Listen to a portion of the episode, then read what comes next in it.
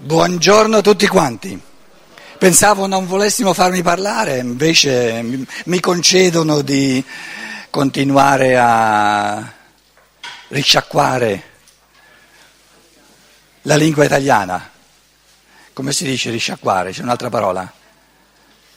Risciacquare i panni in arno. Beh, stiamo un po', un po'... No, è l'arno, sì, ci siamo, via. Ehm, non troppo distanti.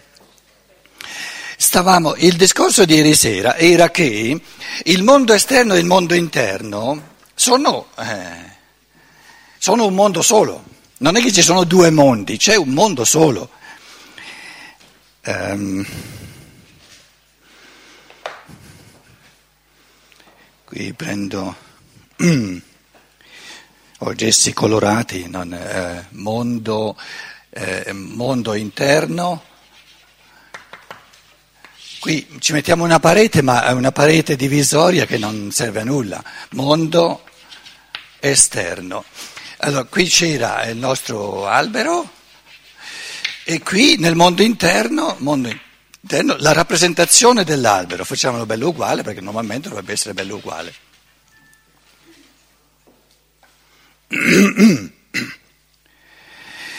Ora, una prima riflessione dice il mondo esterno è la causa e quello che in base alla percezione del mondo esterno succede nell'interno è l'effetto. Può darsi, può darsi, ma è questione di speculazione. Perché il rapporto di causa e effetto, in fondo, ehm, come dire, non per il fatto che una cosa succede temporalmente dopo un'altra, significa che la prima è la causa della seconda. Questa prima riflessione che abbiamo fatto diverse volte. Allora, qui abbiamo il tempo, il decorrere del tempo. Punto A, prima, e punto B, dopo. Diciamo che ciò che avviene dopo non può essere causa di ciò che avviene prima, d'accordo? Perché non c'è ancora. Però ciò non significa che ciò che avviene prima deve essere la causa di ciò che avviene dopo, perché la causa di ciò che avviene dopo possono essere altri fattori che causano ciò che avviene dopo. Ci siamo fin qui? Poi un'altra riflessione che complessifica le cose ulteriormente. Ti vuoi sedere? Guarda, di sedie ce ne sono a sedersi. Prego, se no disturbi, scusa. Eh... Un'altra riflessione è che ehm, quando noi pianifichiamo qualcosa, il, ehm, lo, scopo, lo scopo che vogliamo raggiungere, per esempio voglio vincere un esame, eh, come si dice in italiano? Superare un esame, un esame, un esame un esame, però mi preparo per superare un esame. Lo scopo di superare un esame viene dopo, però questo che viene dopo è la causa di ciò che viene prima, che è la sfacchinata di eh, imparare tutto ciò che c'è da imparare. Ora, questa sfacchinata viene prima dell'esame, però ciò che viene dopo l'esame è la causa di ciò che viene prima. E allora come la mettiamo?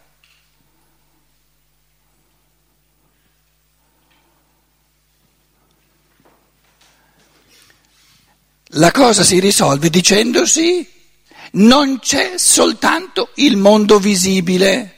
Nel mondo visibile l'esame, lo scopo viene dopo. Nel mondo invisibile della pianificazione, dei pensieri, della, eh, dei progetti, eccetera, eccetera, eccetera, l'esame viene prima ed è la causa di tutto lo studio che si fa, di tutta la sfacchinata per, per superare l'esame. Allora diciamo, nel mondo visibile nel mondo visibile. Prima c'è la percezione del, dell'albero materiale, per l'albero materiale fa parte del mondo visibile, e poi dopo, nel tempo, adesso eh, mi tocca cambiare, dov'è il mio scaccino, una cimosa.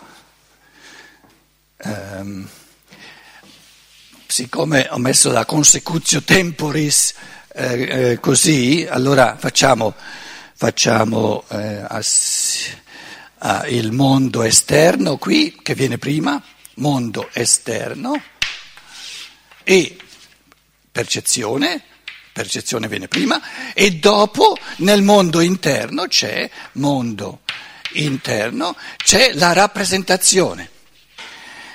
La rappresentazione viene temporalmente dopo la percezione, come conseguenza della percezione. Però questa è una riflessione fatta a livello del mondo fisico.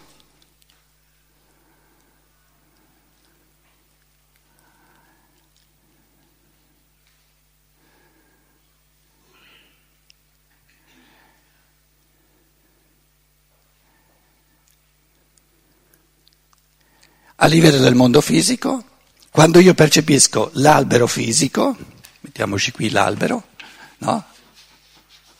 L'albero fisico, c'è una, un, una, una, un effetto nell'interno che è la rappresentazione dell'albero.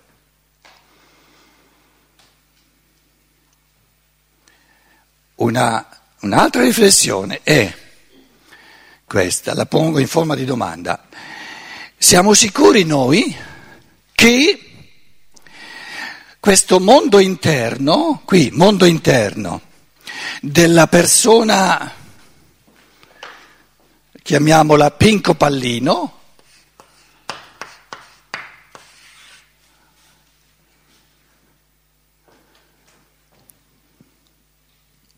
Adesso pongo una domanda che la nostra cultura non pone, però la scienza dello spirito pone queste domande, perché è più vasta.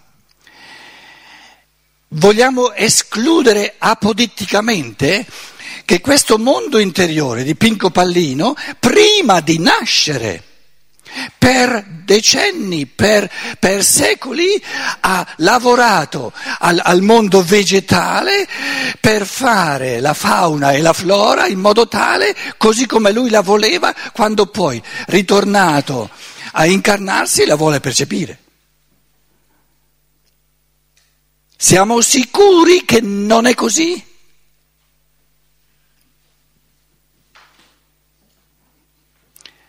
La percezione che abbiamo normalmente nella vita su questa eh, questione, su questa domanda, non ci dice nulla. Perché la percezione dell'essere umano, in quanto essere animico spirituale, se volete, ancora prima di nascere, non ce l'abbiamo L'essere ordinario normale non ce l'ha. Però il fatto che noi, adesso immaginiamo eh, eh, milioni di esseri umani che non sono ancora nati, che sono cinque anni prima di nascere in questo momento, nasceranno fra cinque anni, nasceranno fra dieci anni, nasceranno fra vent'anni. Ci sono eh, questi individui. Voi non potete dimostrare che non ci sono. Io adesso faccio in linea di, di ipotesi, no? Faccio questa ipotesi di lavoro, perché la, la, la, la, scientificità va per esperimenti gli esperimenti si fanno su ipotesi. In base a un'ipotesi io faccio un esperimento e l'esperimento serve a verificare o a falsificare l'ipotesi. Quindi il, il processo è, è, legittimo quello che io sto facendo. No? Supponiamo, facciamo l'ipotesi che in questo momento nel mondo spirituale non ancora incarnati ci sono milioni di esseri umani spiriti e anime umane che si incarneranno fra cinque anni, fra un anno se volete, fra dieci anni, eccetera. Siamo sicuri, prima di tutto che non ci sono, non possiamo essere sicuri, siamo sicuri che non lavorano alle piante, agli alberi che ci sono attorno a noi per, per cambiarli in modo che poi gli venga incontro quando si incarnano il tipo di percezione che serve esattamente ai loro passi successivi di cammino di pensiero. Non lo possiamo escludere.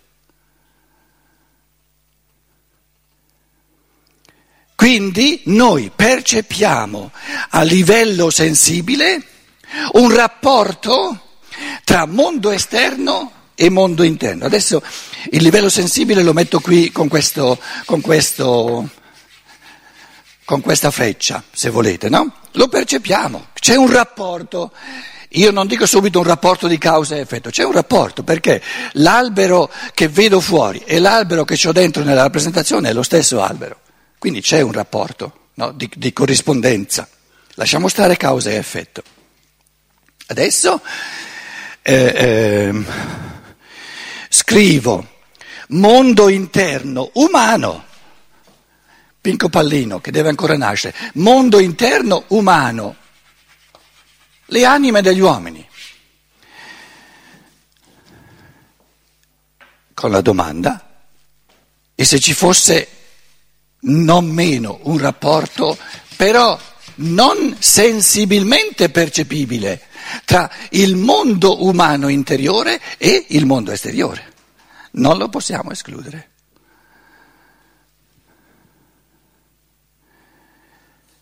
Ancora Platone, nel Timeo per esempio, studiatelo, è una gran bella cosa. Non vi garantisco di, eh, che lo leggerete come un romanzetto, eh? C'è da, da, da, da ci vogliono denti, denti, di pensiero solidi, però vale la pena. Una delle cose che Platone dice eh, è che, e che poi si è persa, eh, non è che le cose stanno diversamente oggi, si è persa, dice qui c'è l'essere umano con l'occhio, l'occhio che guarda, e qui c'è l'albero, eh, scusate, l'albero, e dice io non posso percepire l'albero senza che l'occhio mandi una corrente di luce spirituale verso l'albero, che torna indietro come percezione. Quindi un Platone sapeva ancora che ci deve essere una corrispondenza, non soltanto un, rappo, una, un, influsso, se vogliamo, della cosa percepita sull'occhio, sul nervo ottico, sul cervello, eccetera, eccetera, sull'uomo, ma perché questo avvenga ci bisogna che l'essere umano emetta una corrente astrale, come la chiamava, animica, che vada verso l'oggetto della percezione, se no non lo vedi neanche l'albero.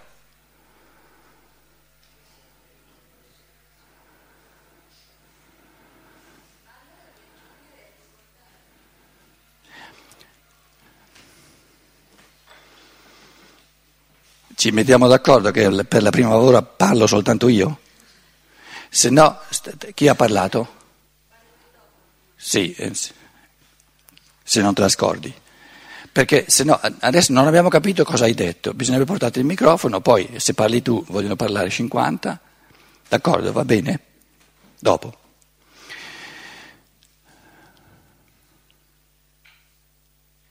Quindi, ieri sera abbiamo detto come conclusione che constatiamo, percepiamo là fuori, tra virgolette, là fuori, il nostro modo di parlare, l'albero, e diciamo, è una percezione. Constatiamo dentro di noi una replica dell'albero, un'immagine dell'albero, un'immagine riflessa, una copia.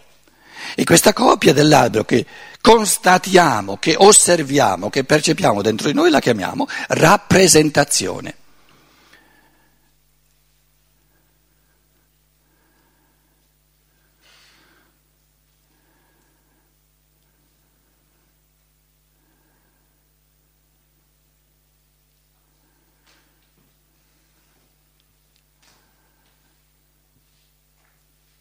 Possiamo chiederci qual è il senso di questa replica interiore del mondo.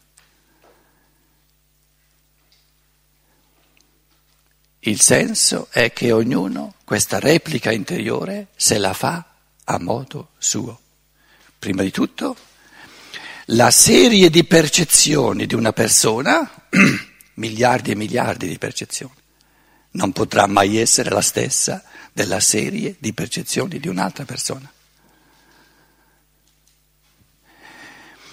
Il modo in cui una persona seleziona le percezioni, gli piace di più andare al cinema e quindi andando al cinema eh, avrà tutta una serie, un, una serata, no? prendiamo due persone, una certa serata, la persona A dice vado volentieri al cinema, Dicendo vado volentieri al cinema, questa decisione è una, un risultato di tutto un suo mondo interiore, per cui a questo mondo interiore corrisponde di più, gli piace di più andare al cinema. Padronissimo, eh, ognuno è libero. Però andando al cinema entra nel mondo interiore tutta una serie di immagini, di percezioni di quello che la, eh, avviene sul, sul, um, sullo schermo, eccetera, eccetera, eccetera. La persona B dice andare al cinema, ma roba da matti, ma proprio. Mi leggo una conferenza di Rudolf Steiner, padronissimo. Però dobbiamo dirci, se legge una conferenza di Rudolf Steiner, può essere anche il Manzoni, può essere anche Dante, eh, non è che, però trattandosi di medico Rudolf Steiner, eh, per fare una polarità bella bella, avrà, leggendo una conferenza di Rudolf Steiner, tutt'altre rappresentazioni, tutt'altro. Succederà nel suo mondo interiore, tutt'altro, succederanno tutt'altre cose che non da parte di quello che va, che va al cinema.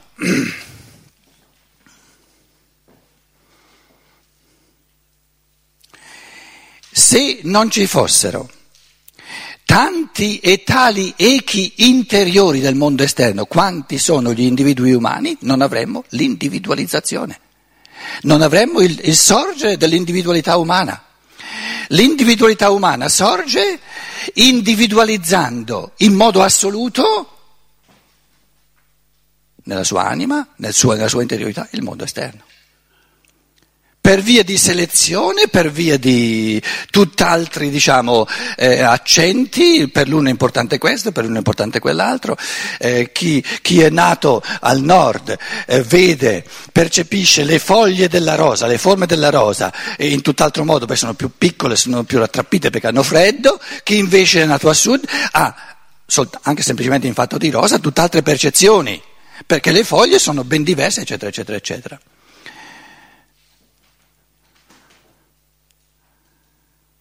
Quindi l'anima umana è il mondo non soltanto interiorizzato, ma soprattutto individualizzato. E quando noi diciamo la parola io, intendiamo dire io sono il mondo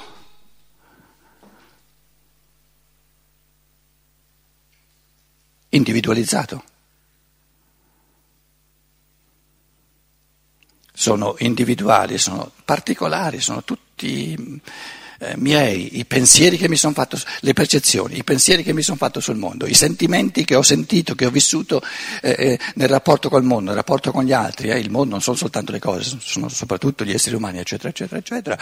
Quindi l'interiorità umana è un, un una, una, diciamo, mondo interiore, ce l'ho qui a destra adesso, tutti i pensieri, tutti i sentimenti, tutte le volizioni di un essere umano, ognuno, ognuno sono tre mondi in ognuno, individualizzati, diversi, personali, soggettivi se volete, però il soggetto è un, una realtà oggettiva, ogni soggetto è un frammento del mondo oggettivo. Però è un soggetto nel senso che il mondo si riflette in campo di pensiero, in campo di sentimento, in campo di volontà, in un modo del tutto individualizzato, del tutto soggettivo, del tutto personale. Quando un essere umano dice io, intende dire la somma dei suoi pensieri, la somma dei suoi sentimenti, la somma dei suoi atti volitivi. Questa è la, la realtà concreta della parola io.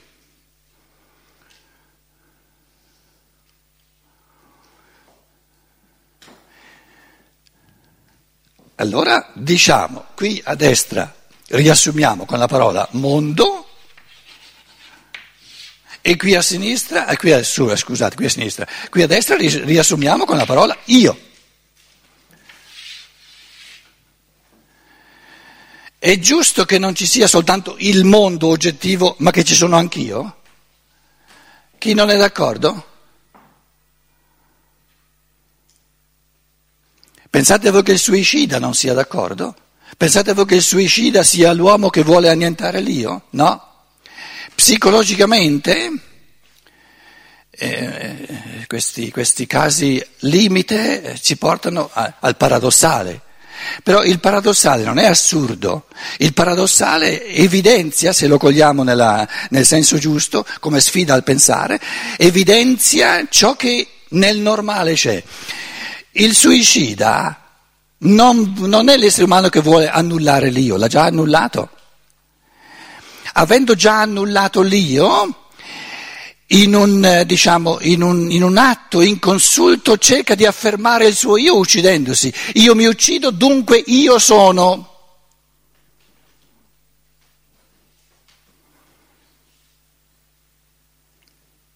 Perché se non mi uccido non, non ho più nulla di me. E, e, è un inganno oppure, oppure, oppure tornano i conti? i conti tornano, perché Giuda si uccide e poi scopre che c'è come essere spirituale nel mondo spirituale. Non era riuscito a cogliersi come essere spirituale no? dentro al mondo della materia. E allora il Padre Eterno gli dice adesso ritorna nel mondo, nel mondo materiale e impara a sentirti un io non soltanto nel mondo spirituale, uccidendo il corpo, tirandoti via il corpo, ma a sentirti un io dentro al mondo materiale.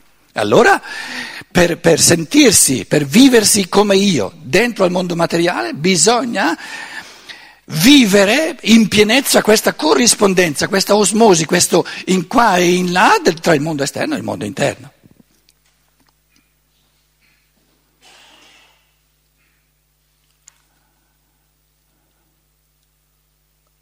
Qual è il senso del mondo esterno?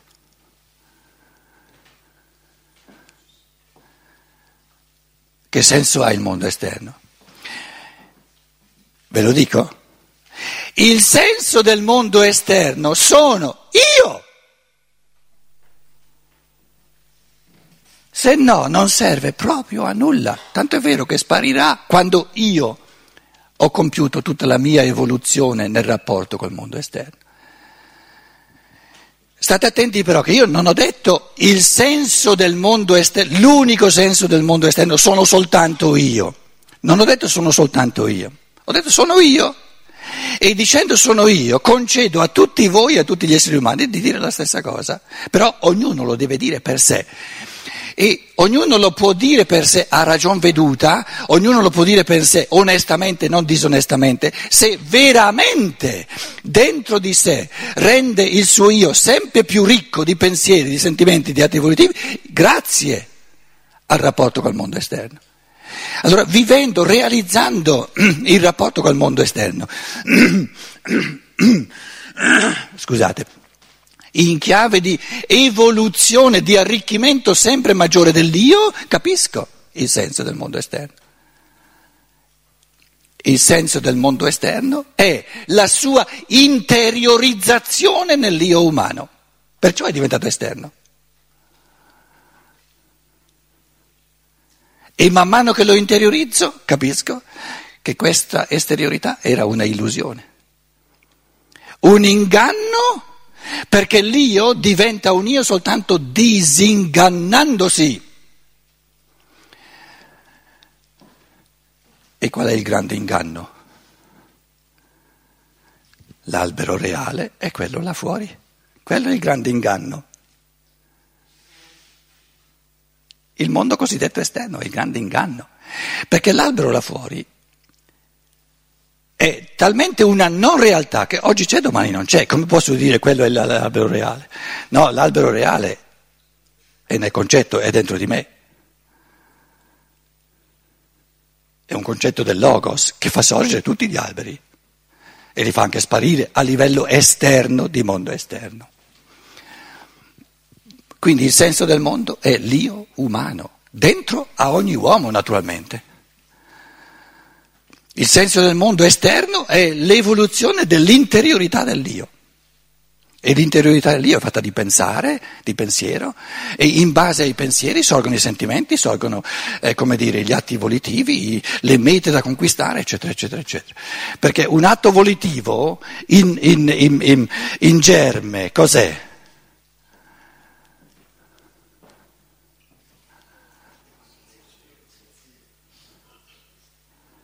Pensiero. Voglio bere un espresso, una volontà, un atto di volontà, però se non c'ho il concetto dell'espresso, un cappuccino.